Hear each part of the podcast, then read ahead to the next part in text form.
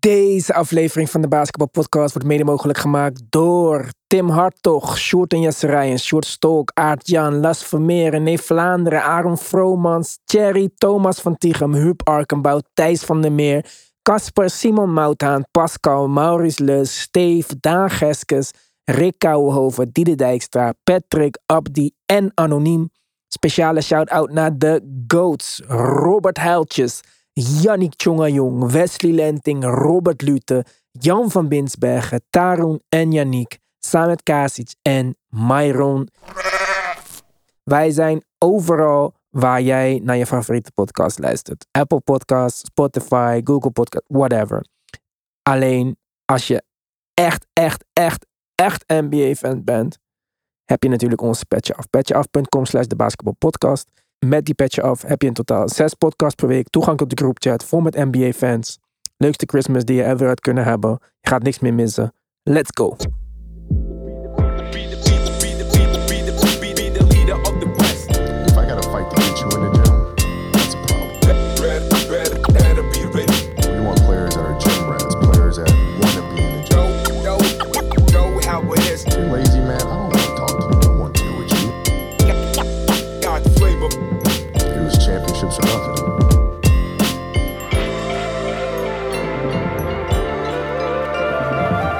Nou, ho, ho, ho. Vrolijk kerstfeest voor iedereen die het heeft gevierd of viert. En ik wil eh, twee nieuwe DBP family members welkom heten bij onze familie. Jullie zitten nog niet in de groupchat. Volgens mij Wouter van Zetter, Rick Wenfua. Stuur nog even een mailtje voor die groupchat. Tim, kerst. Waar denk je als eerste aan? Eten of een dag vol NBA-wedstrijden? Ja, stiekem toch wel een dag vol NBA-wedstrijden. Het eten liep eigenlijk een beetje over in de eerste wedstrijd eh, van de Knicks en de Sixers. Nou, je kon eh, je kerstdiner gewoon in de time-out houden van die wedstrijd. Want die duurde volgens mij wel weer extra, extra lang eh, gisteren. Toch wel vermakelijk, dat wel. Ja, zeker. Hey, niks. eh Sixers, beginnen we dan maar gelijk mee. Ik, ik keek die wedstrijd samen met de groupchat, natuurlijk. Iedereen leek zo positief. En mensen vroegen ook aan mij: hey, toch niet zoveel mis met de Knicks en met Randall en zo. Maar ja, de vaste Knicks-kijkers weten natuurlijk dat Randall echt een uitschieter is in de eerste helft, maar niet in de tweede helft. Als het er echt om draait. Zijn eh, punten en stats komen vooral op momenten dat eh, ja, de tegenstander nog niet wakker is. En in dit geval waren dat de Sixers dus. Ja, ik, zei het in de groupchat en ik wist ongeveer wat er ging gebeuren. In de rust kwamen er aanpassingen van de Sixers. En die drive en kick game van Brunson ging een beetje weg. En eh, die second chance points werden een beetje afgenomen van de Knicks. En Beat die wat moeite had met opstarten, die volgens JJ Redick ook geen 12 noon player is. Die kwam los. En eh dat was het dan weer. Ja, ja, de Knicks gaven deze toch wel een klein beetje weg. Aan de andere kant kun je stellen dat eh, de Sixers er vond ik in de tweede helft al echt een stuk beter uitzagen. Met name op het verdedigende vlak. Maar het viel eigenlijk samen met het gegeven waarin Embiid, zoals je zelf al zei, ook eh, aardig begon te draaien toen. En ehm, ja, ik vond Harden uiteindelijk eh, ook gewoon goed zijn ding doen. Je kan vinden wat hem, va- van hem wat je vindt, maar eh, hij was wel eh, effectief en aanwezig en deed, nou, hij speelde gewoon een goede wedstrijd. Ja, en ja, dan, dan valt het voor de Knicks eigenlijk als een soort, nou ja, als een soort stervende zwaan in de laatste minuten toch een beetje uit elkaar. Ja, maar het is ook niet zo moeilijk om aanpassingen te maken tegen een team die gewoon constant hetzelfde blijven doen. Hoe dan ook. Onder welke omstandigheden dan ook. En je noemde net James Harden. Vlak voor de wedstrijd, voordat het eigenlijk het hele basketbalspektakel was eh, losgebarsten, kwam eh Grinsnarowski, Woj, met eh, de, de aankondiging dat James Harden mogelijk toch geïnteresseerd zou zijn in een reunie met de Houston Rockets en misschien wel weg zou willen uit Philadelphia. Nou, behalve dat dit natuurlijk weer een timing is waarvan je denkt, tering. Die Woj trouwens sowieso, hij is natuurlijk een legend en hij brengt het nieuws en hij was jarenlang de snelste en de eerste. Maar het lijkt me toch niet echt een gezellige guy of zo. Nee, alles behalve nee. Ik denk dat hij redelijk eh, ja, maniacaal is misschien wat overdreven. Maar ik denk dat het wel die, die kant op neigt. Ik, ik weet niet of het zo leuk is om, om in zijn buurt te, te Ja. leven of te werken. Nee. Dat was dus dan weer eh, ja, niet echt iets wat, eh, wat de kerstspirit benadrukt. Harden overigens zag er weer eh, goed uit met eh, een mooie outfit met alle kleuren van de regenboog. Maar ja, die hereniging dus mogelijk met Houston. Nou, wij hebben gelijk daar contact over gehad. Ja. Ik, ik weet niet überhaupt of Houston dat zou moeten willen, aangezien zij met Jalen Green in de backcourt ook volgens Luca een superstar in huis hebben. Maar ja, Harden vooral. Waarom wil je dat? Dus je bent weggegaan bij OKC, waar je in een winning situation zat. Nou, dat is ook niet zo gek, want je kreeg een, een, max deal bij Houston. En je kans om je eigen team te hebben, dat zijn veel spelers die dat willen, zeg maar, of willen proberen. Nou, dan verlaat je die situatie omdat het niet meer werkt nadat ze je alles hebben gegeven voor de Brooklyn Nets, waar je met twee andere superstars samenspeelt en een van je vrienden als het goed is. Nou, dat werkt dan niet. Voorzee je een trade naar je oude maatje Daryl Morey in Philadelphia. En daar ging het toch ja, relatief goed eigenlijk. Niet alleen de afgelopen wedstrijd, maar ook die wedstrijd daarvoor, waar die 21 wat assists had volgens mij met drie turnovers. Ja. Ja, eh, we hebben nog niet eens echt gezien wat dat team allemaal kan worden als iedereen fit is en zo. En dan komt zo'n nieuws naar buiten en dan denk je toch alweer gelijk van ja, wat is het nou? Weet je wel, wil je gewoon niet onderdeel zijn van een systeem? Wil je gewoon je eigen ding doen? Wil je gewoon de James Harden show? Mis je die eh, strippers in Houston of zo? Is het een tax situation? Maar toch wel weer een onbegrijpelijke, ja, niet onbegrijpelijk, maar toch wel weer iets van mij waarvan ik dacht van ja, weet toch, misschien is het maar een rumor, misschien was het, een, eh, was het valse informatie van Woj. Maar Nou, waar, waar rook is, vuur. Eh, En dit zal inderdaad niet het nieuws zijn. Want het, het ging, waar het eigenlijk op neerkwam was... Ja, hij overweegt Houston. Hij zou net zo goed in Philly kunnen blijven. Ja, oké, dat snap ik. Nou, wat mij betreft is het één reden. En dat is dat Houston eh, barst van het geld komende zomer. Zij zijn een van de teams die projected heel veel cap room hebben.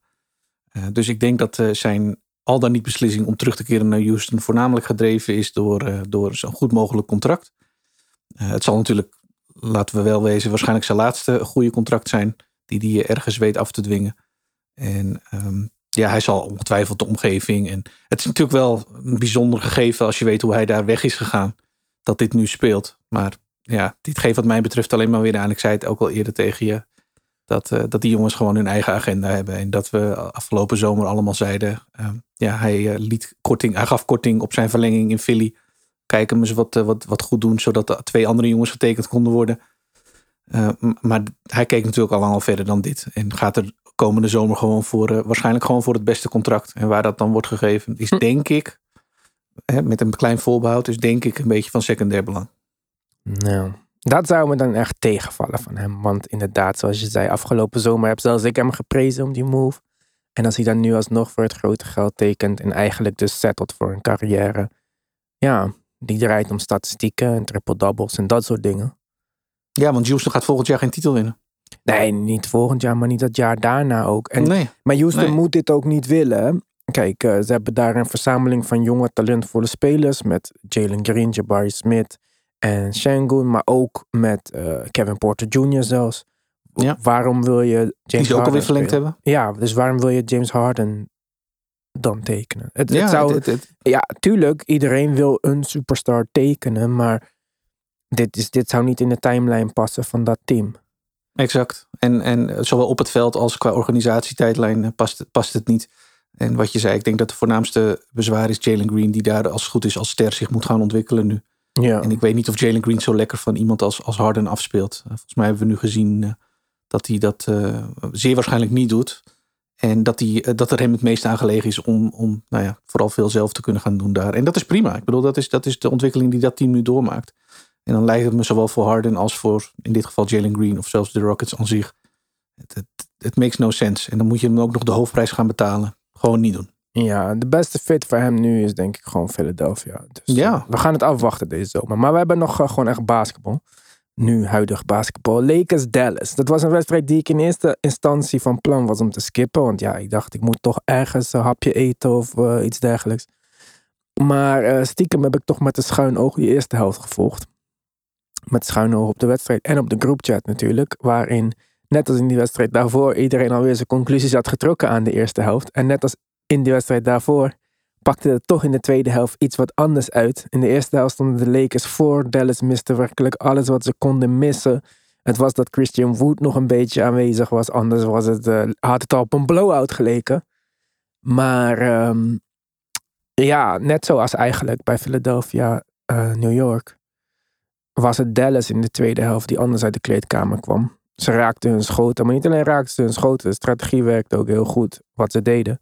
Want eh, het werd al snel duidelijk dat het een beetje de avond was dat LeBron James ehm, alles wilde doen.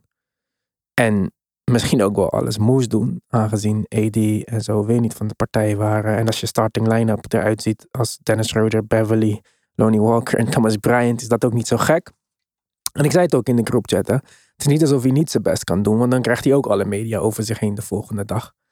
Alleen eh, in dit geval, ja, het werkte even aanvallend. Hij heeft ook niet voor niks 38 punten. Maar die punten werden hem ook gegeven. Of die werden hem gegeven, hij heeft er hard voor gewerkt. En eh, het waren fadeaways en dat soort dingen. Maar die punten stellen ook niet zoveel voor als je ze verdedigend weer teruggeeft.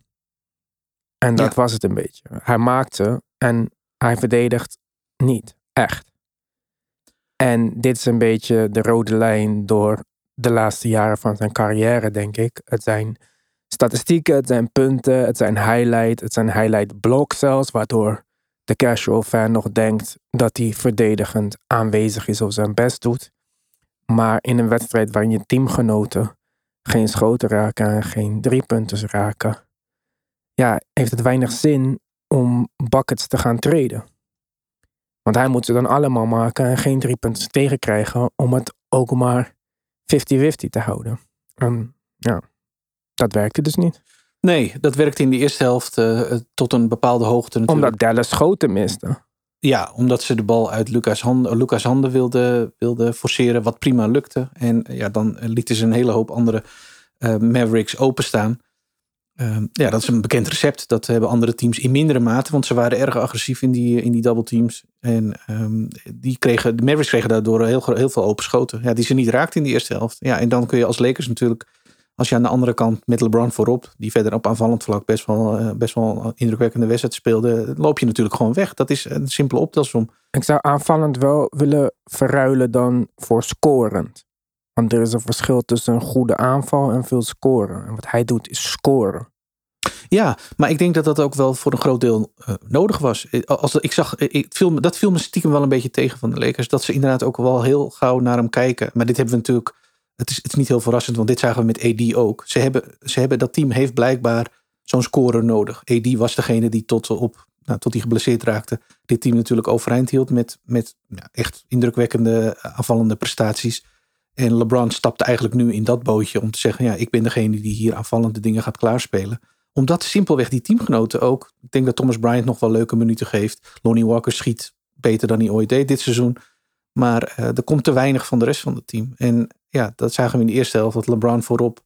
eh, dat de Lakers ja, toch wel een beetje wegliepen. Ja, dat verandert in de tweede helft. Als de Mavericks hun schoten gingen maken. Nou, dat ging al heel snel. Binnen een half kwart. In het derde kwart eh, was die wedstrijd in feite omgedraaid. Want ja, maar- gingen van, ik geloof, 11, eh 11 achterstand naar eh, nou ja, een aantal punten voorsprong. Binnen een helft van een kwart. Dus, Ja, maar dan ja. kan het snel gaan. Als jij eh, 56% aan twee punters eh treedt voor een team die een team offense speelt en in de tweede helft de drie punters raakt, dan is het gewoon snel afgelopen. Ja, En ik weet niet wie het zijn in de groupchat, maar ik, ik weet het echt niet. Maar ik, ik wil niet nu iemand zijn credit ontnemen. Maar die zei ook van, kijk, pak dan even gewoon Luca op of zo, weet je wel. Pak de scorer op. Als je echt wil laten zien dat je de man bent, net zoals dat bijvoorbeeld Jason Tatum deed tegen Giannis op een gegeven Ja. moment. ja. Ga gewoon Ja. tegenover de beste tegenstander staan. Want het, het, het is op een gegeven moment gewoon echt empty punten en empty statistieken. En ik weet dat ik niet bekend sta als de grootste LeBron James fan. Dus dat het nu alleen maar weer bashen leek, lijkt. Maar ja, ik vond het toch vrij duidelijk. Dat brengt ons dus eh, gelijk bij die andere wedstrijd. Waarin Jason Tatum wel een, eh, een hele mooie avond had, denk ik. Ook Ja. niet een van mijn favoriete spelers. Maar zoals je ziet kan ik wel complimenten geven als ze verdiend zijn. Ehm, ja, weer geen Chris Middleton. Allereerst, dat is weer echt een teleurstelling voor mij. Ik wil deze teams zo graag tegen elkaar zien. Dus ik hoop gewoon dat ze uiteindelijk weer in de Eastern Conference Finals belanden tegenover elkaar. En dat we dan Mhm. twee volledige teams echt die strijd zien aangaan met elkaar. Want ik, ik ben zo benieuwd wie er nou uiteindelijk zou komen bovendrijven na zo'n seven game serie. Je hebt het, aan de ene kant het oudste team in de NBA tegenover een van de jongste teams in de NBA. En gisteravond zijn de jonge honden er weer met de winst van doorgegaan. Ja, hele goede wedstrijd, denk ik. En eh, Boston speelt gewoon, ja, toch weer goed. Ze hadden even een dipje. En dat was ook, denk ik, gelijk een grote test voor eh, Joe Mazzulla. Hè? Kreeg hij de locker room toch met z'n allen dezelfde kant op, alle neuzen dezelfde kant op, zoals Jodoka dat vorig jaar voor elkaar kreeg. Nou, daar lijkt het nu wel op. Hij maakt ook interessante moves, denk ik. Bijvoorbeeld door Robert Williams nog van de bank te laten komen. En dan zou je zeggen, Ja. ja. het is logisch, want hij heeft een minute restriction. Maar hoe vaak zetten coaches niet gewoon basisspelers terug in de basis minute restriction of niet? Klopt. Dus dat, kijk, dat soort dingen, dat vind ik gewoon getuigen van, ja, creatief denken. Gewoon niet volgen wat iedereen doet, maar gewoon naar de situatie kijken en aanpassingen maken. Nou, de twee supersterren van Boston, Jalen Brown, Jason Tatum, waren weer heel goed. Jalen Brown in de eerste helft niet echt zo, vond ik. Maar de tweede helft kwam hij weer gewoon eh, ja, boven zelfs eh, gemiddelde niveau uit, denk ik. En Boston gewoon als team, ja, supergoed, denk ik. Verdedigend, jongen. Ze zitten gewoon overal bovenop. Zelfs de Bucks, die normaal gesproken wel raad daarmee weten, leken gewoon verstoord door het agressieve spel van de Celtics. En eh, ik denk dat Boston heel verdiend deze wedstrijd heeft gewonnen. Het was voor mij de wedstrijd waar ik het meest naar uitkeek op de avond. Totdat ik Ja. erachter kwam dat eh, Doris Burke eh, de commentatrice was. Dat hadden ze mooi voor mij verborgen gehouden. Trouwens, die Mark Norman vind ik ook verschrikkelijk. Wat is dit een verschrikkelijk duo in het algemeen, zeg? En Ja. Ik weet niet of Mike Breen en Jeff Van Gundy en Mark Jackson zelf mogen kiezen en dachten, fuck it, we gaan lekker naar San Francisco. Maar ja, dit was toch de topwedstrijd van de avond op papier. Ik vind dat die mensen daarop horen te zitten. En ik ben natuurlijk geen Doris Burke fan, maar dit was gewoon fucking hinderlijk, man, het commentaar. Ik ging nog even in het Spaans kijken, maar ja, verder dan verlies Navidad kom ik ook niet. Dus eh dat was ook kansloos. Er was geen home of away commentaar. En nou ja, Nee, klopt. ESPN eh, Nederland, eh, dat ga ik niet eens overwegen. Maar trouwens, die andere wedstrijd, wat was het? Eh, Denver tegen de Ja. Suns. Nou, dat was dus met Bat Mowens en Richard Jefferson. Nou, ik heb al een hekel aan Richard Jefferson. En die Bat Mowens vond ik ook niet echt top of de top. Dat was ook verschrikkelijk. Ik heb die wedstrijd inderdaad zonder geluid gekeken. Mark Jones en Doris Burke dan niet. Ik vind Mark Jones... Is het Mark Jones? Ik dacht Mark Norman. Waarom zeg ik Mark Norman? Oh, ja, Mark Jones. Is Ja. het, eh, die ken ik van de eh, Sacramento Kings broadcast. Waar hij normaal gesproken ook wel wedstrijden doet. Ja, ik, ik, ik vind hem wel prima. Doris Burke, sna- Doris Burke snap ik wel een beetje. Ja, maar Eh, ik vind die Mark Jones ook zo woke en zo. Ik hou daar niet van, jongen. Ja, ja hij, hij, dat, dat, dat, die neiging heeft hij wel een beetje. Ja. Maar ik vind hem, ja, ik stol me niet gauw, niet gauw aan hem. Ik had wel met, ehm, hoe heet hij ook alweer? De co-commentator van, volgens mij was het bij de Dallas game. Eh, de hele oude. UB Brown? Ruby Brown, ja. Dat ik, vond ik een beetje ongemakkelijk worden. En dat heb ik Ja. wel al vaker gehoord. Heb ik ook gezegd in de groupchat gisteren. Die man is gewoon te oud, jongens. Eh, ja, het is op een ik wilde zeggen, hij is bijna 93. Maar ik las vandaag dat hij ook echt 89 is. Ja, Dus maar ja. wel- Het wordt een beetje too much. Hoewel ik groot geworden ben met Ruby Brown op het commentaar. Dus het- ik vond het al lang, ik heb hem vaak gehoord. En ik vond het altijd heel, heel prettig. Maar ja, dit wordt een beetje, wordt een beetje ongemakkelijk nu. Ik vond het ook echt hinderlijk. Ik, dat, ik heb dat gezegd, UB Brown. Ja, in de eerste wedstrijd hadden we natuurlijk eh, JJ Reddick als co-commentator. Nou, die Ja. vind ik eh, prima. Cassidy Hubbard was de field reporter. Daar heb ik ook geen hekel aan. En die Ryan Rucco, ja, die irriteert me niet echt. Maar die tweede wedstrijd was het dus eh, Opa en de site reporter. Weet je wat haar naam is trouwens? Wel grappig. Eh, nee, ik zit me even te denken wie dat... Ik kijk, ik kijk daar bijna nooit naar. Wie was Monica dat? McNutt. Oh ja, Monica McNutt. Die is van de New York Knicks eh, MSG-zender, toch normaal? Oh, weet ik niet eens. Ja, ze doet volgens mij niks eh, in de studio van de Knicks normaal gesproken. Ja, dan hadden we dus de Mark Jones, Doris Burke en Malika Andrews. Nou, dat is ongeveer een trio eh, van mijn meest gehate mediapersoonlijkheden. Nou, niet die Mark Jones haat ik niet. Maar die vond ik gewoon irritant. Dan hadden we het A-team met Mike Breen, Jeff Van Gundy, eh, Mark Jackson en Lisa Salters.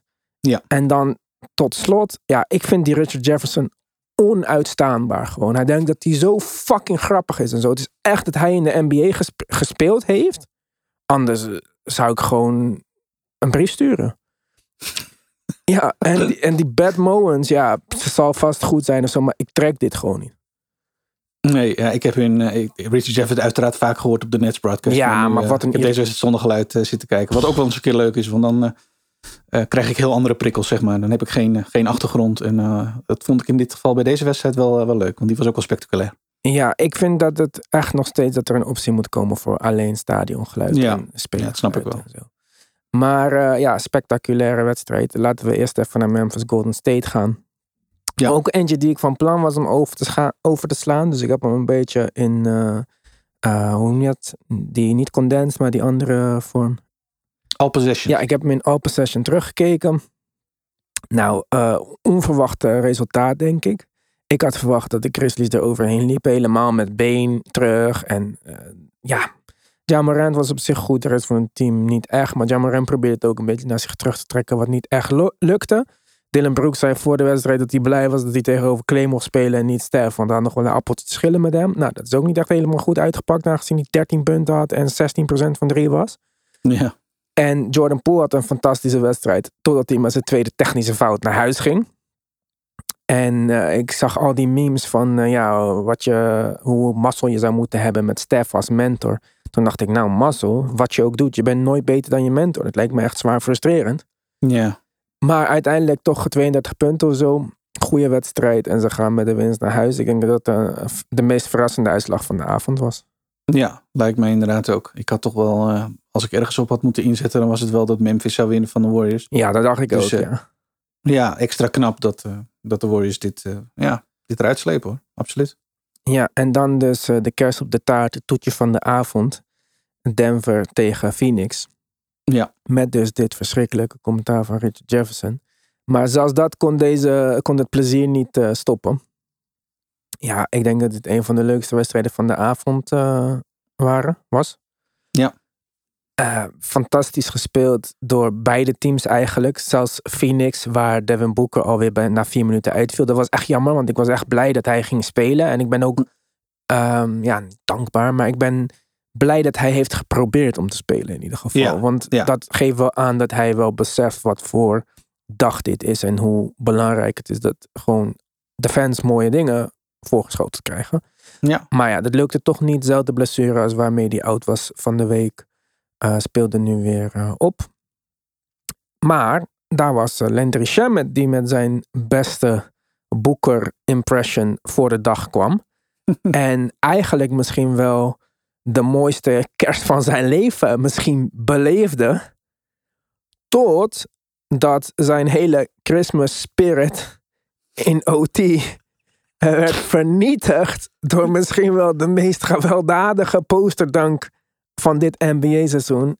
Oh ja. ja. Jeetje mine, Ja, Aaron Gordon. ik, van het jaar. poeh, ik zeg niet vaak positieve dingen over hem. En ik denk dat Landry Shamet gewoon een meter buiten de restricted area stond of zo. En Ja, zeker. het was een fast break. En ik dacht nog na, ik hoop dat hij hem niet gooit voor Jokic. Want die liep mee met hem, weet je wel. En ik Ja, weet wat Jokic gaat doen. Die gaat hem uit de lucht vangen, springend. En dan weer omhoog met een... Legt hem tegen het bord aan.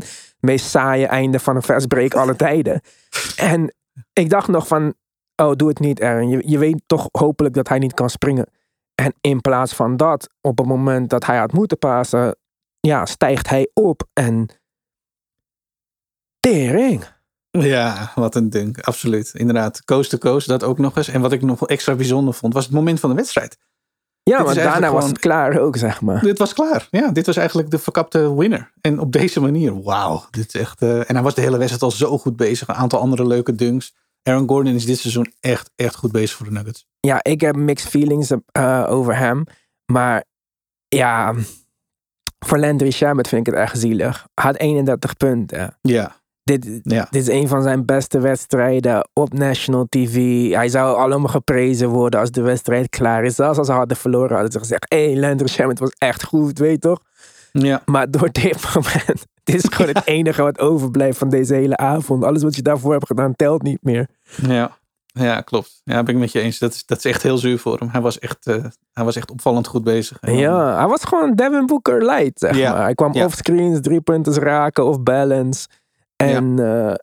Ja, totdat Aaron Gordon dat deed. Aaron Gordon daarna mist trouwens weer free throws. Klopt. En hij pakt wel weer die rebound. Hij is zo'n up-and-down speler. De ene keer denk ik, ja, hij doet alles goed wat hij moet doen. En de andere keer denk ik, shit, waarom is er niet iemand anders slimmer in zijn plaats in dat team? Maar Ja, maar ik denk dat de rol die hij in dat team vertolkt, dat hij dat wel, dat hij dat wel heel erg goed doet. Dit was wat je zei, dat klopt. Dat was inderdaad wel, eh, wel zuur. Aan de andere kant pakte hij die rebound waarmee het, wat mij betreft, eigenlijk wel echt beslist werd. Als, eh, als Phoenix die rebound had gepakt, hadden ze denk ik eh, misschien nog wel een extra kans gehad natuurlijk. ja, maar hij kon ook die het, eh, vrije nog- worpen raak schieten. Ja. Maar ehm, in zijn algemeenheid vind ik dat hij zijn rol daar heel goed vervult. En, en heel, daarin heel nuttig is. Offensive rebound, de, op die dankerspot.